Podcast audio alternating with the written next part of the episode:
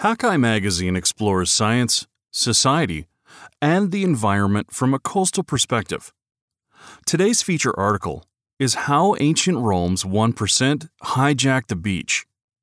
The Rich, the Poor, and the Battle for the Bay of Naples. Written by Heather Pringle and read by me, Adam Dubow.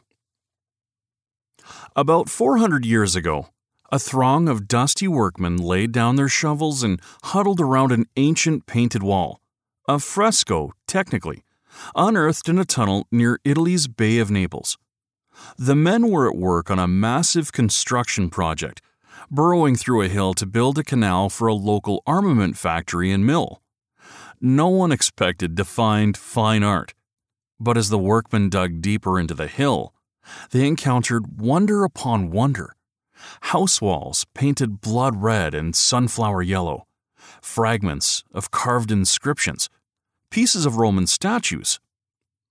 The architect supervising the project took little interest in the curious finds, but in the decades that followed, scholars deduced, correctly, that the costly canal had cut through a part of Pompeii a Roman seaside town last glimpsed on a black day in August 79 Common Era when nearby Mount Vesuvius shook off centuries of sleep, hurling molten rock and other volcanic debris across the countryside.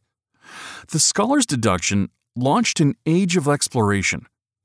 Art collectors, engineers, and eventually archaeologists combed the 80 kilometer long bay and the neighboring island of Capri uncovering the ruins of ancient seaside resorts and more than 130 waterfront villas belonging to Rome's upper crust. The Bay of Naples, it transpired, was the Malibu of the ancient world.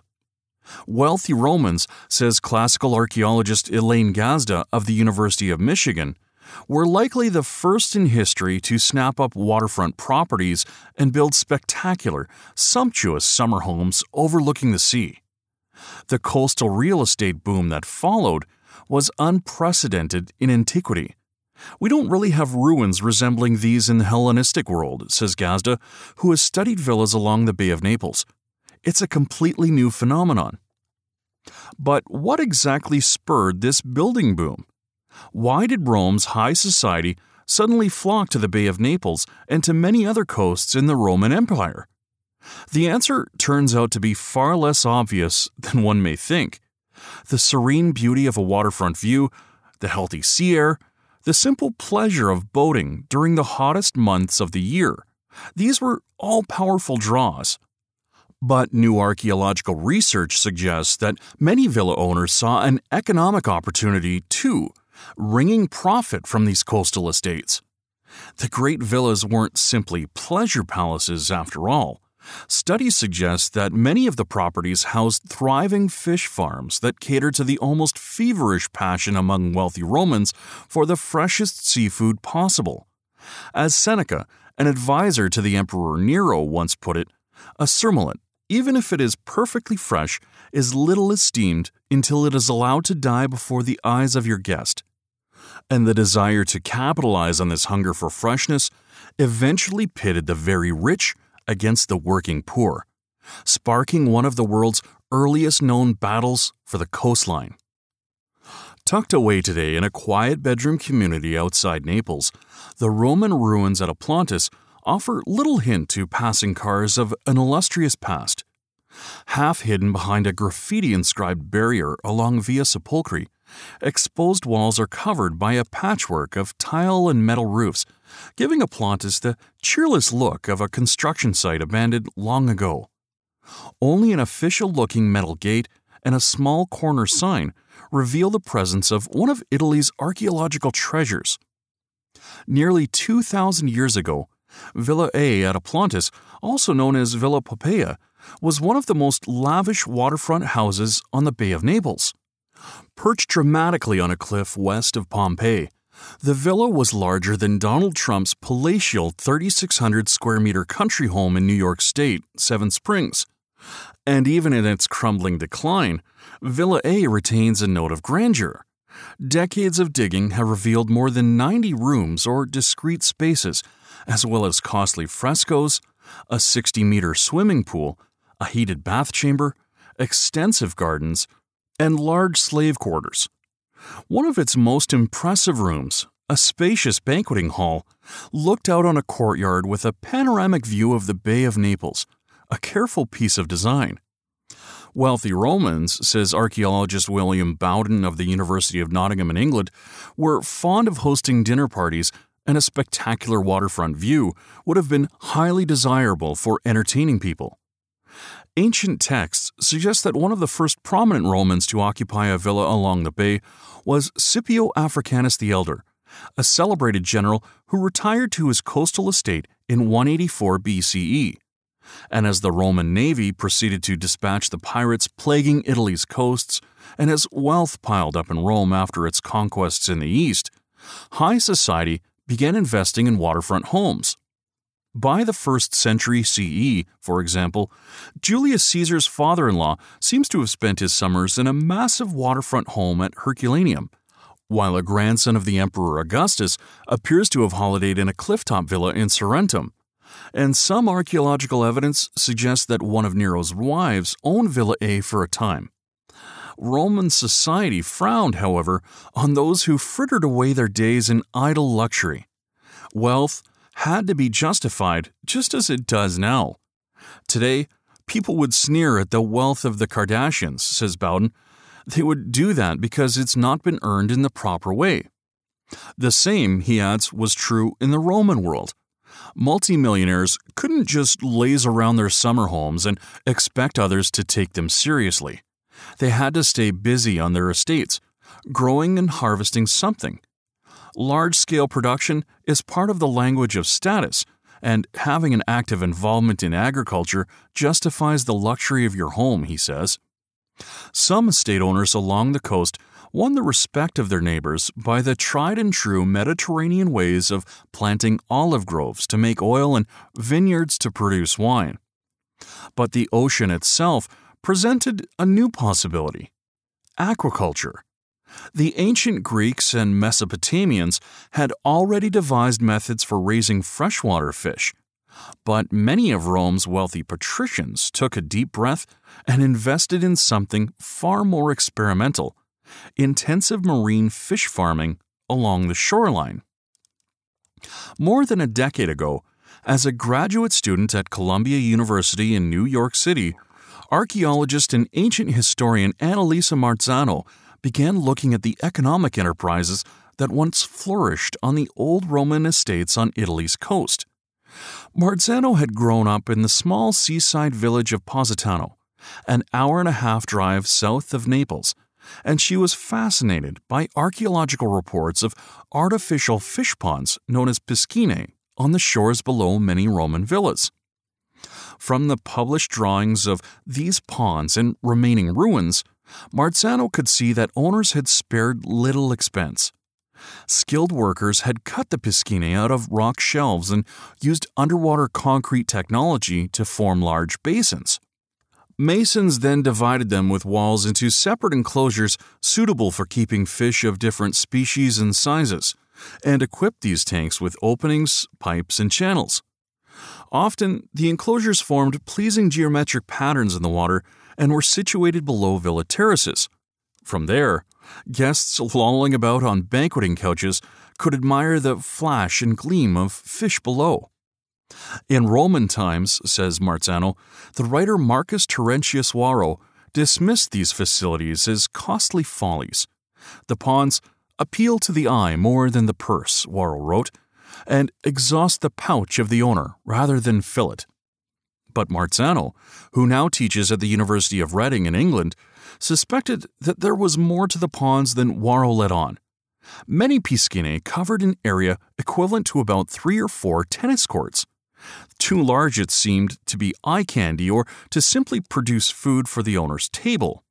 And a few of the ponds, she says, were really impressive. The largest, at the villa of Torre Astura, northwest of Naples, extended over an area of about 15,000 square meters, roughly the size of two World Cup soccer fields. To assess how well these ponds would have worked, Marzano teamed up with Giulio Brizzi, an Italian marine biologist who designs modern aquaculture operations. Brizzi says that villa owners had to keep water in the enclosures well oxygenated and free from toxic levels of ammonia, a gas excreted by fish, in order to keep the stock alive. The Romans had little knowledge of gases, but they were keen observers of the natural world and adept hydraulic engineers, as their aqueduct systems attest. To maintain the health of their fish, villa owners harnessed the ocean's tides and employed a network of channels to manage water flow. High tides, for example, carried fresh seawater into the enclosures, diluting ammonia levels and boosting the amounts of oxygen. In addition, fresh water from nearby streams, rivers, or cisterns flowed through channels and pipes into the ponds, adding to the level of dissolved oxygen. The ponds weren't particularly high tech, but the Romans exploited to the maximum a rather simple system, says Brizzi. Rome's upper crust was particularly fond of dining on species such as sea bass, gilthead sea bream, and surmullet, fish that inhabited estuaries where fresh water from a river or stream flows into the sea. Local fishers likely knew where to catch these fish, and villa owners seem to have capitalized on this knowledge to help stock their operations. When water from the tanks flowed out to the sea, the estuary like discharge attracted both juvenile and adult fish into the ponds where they could be easily captured. So the Romans observed the natural habitat and started to apply that knowledge, Marzano says. By estimating the oxygen level and temperature in a pond, the two researchers calculated that an average sized piscine could have sustainably produced as much as 5 tons of fish, nearly twice as much seafood as a wealthy family could consume, even if they threw a dinner party every night of the year and served only their own artisanal seafood to guests. At the far end of the scale, the immense fish pond at Torre Astura was capable of producing as much as 60 tons of fish sustainably, operations suitable for commerce, Marzano says. And many others agree. Some of these fish production facilities are far too big than simply for private use, Bowden says. The most likely markets for the surplus fish were in Roman cities, where affluent consumers were willing to shell out handsomely for large fish. The Roman poet Martial, for example, recounted how a single 1.8 kilogram surmullet sold for 1,200 Roman sesterces, the price of a human slave. And this sale wasn't exceptional. In the first century Common Era, the Emperor Tiberius was so incensed by the high cost of certain seafood that he considered regulating the prices commanded by fishmongers. But delivering fresh fish to an urban market many kilometers away wouldn't have been easy in an age before refrigeration. Dead fish go off quickly. Some Roman ship owners, however, seem to have devised a solution. In 1999, a team of nautical archaeologists excavated a Roman vessel that sank off Italy's Adriatic coast some 1900 years ago. Among the debris, the archaeologists found hundreds of storage jars packed with processed fish, as well as a strange but tantalizing object a 1.3 meter long lead pipe that penetrated the ship's hull. After more than a decade of research, the team concluded that the ancient ship had a pumping system to help oxygenate an onboard fish tank, a technology described in some Roman texts. Marzano admits that the evidence for live fish transport is still controversial, but she thinks the idea makes sense.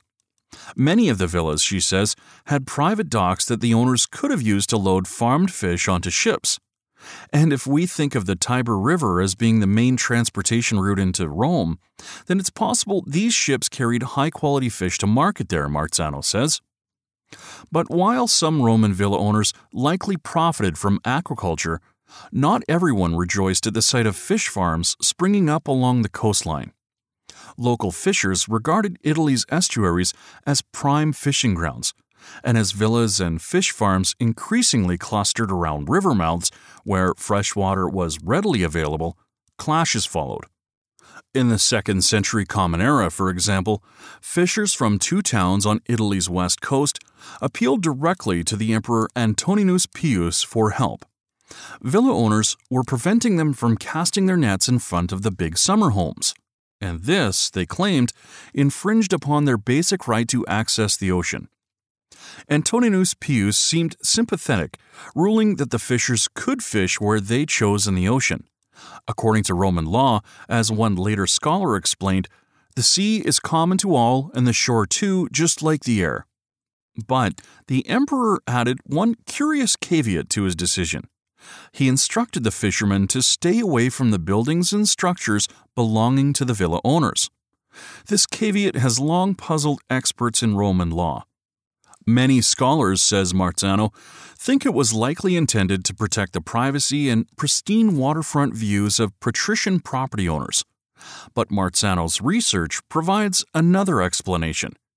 She thinks the fishers were setting their nets along the seaward walls of the owner's piscine, intercepting wild fish that the wealthy were trying to lure into their aquaculture ponds.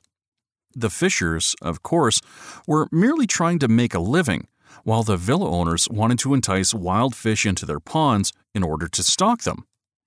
Both were trying to control a common resource, the coastline, and clashing in a distinctly modern way. One need only think, for example, of the battles waged in California between privacy loving owners of waterfront properties and the surfers who demand access to the foreshore in order to catch the best waves. Centuries of patient archaeological sleuthing along the Bay of Naples, from the discovery of Pompeii's buried houses to the detailed studies on the production of villa fish ponds, has cast a new light on the Roman world, a world of privilege and pleasure a world of summer homes and seaside resorts, a world of large commercial enterprise and small business, and a world that looked to the sea for profit. It is a world that is eerily familiar today as citizens and corporations compete for ownership of the coastline, a narrow strip of land holding some of the world's most valuable real estate. Our urge to control the ocean's edge has a very ancient pedigree. Our challenge now as then, is to make room there for all. Find more coastal news and stories from Hakai Magazine on our website at www.hakaimagazine.com. All of our feature stories are part of the Hakai Magazine Audio Edition podcast, which you can subscribe to through your favorite podcast app. If you've enjoyed this podcast, feel free to share it with your friends. And don't forget to like, comment, and follow us on Facebook and Twitter.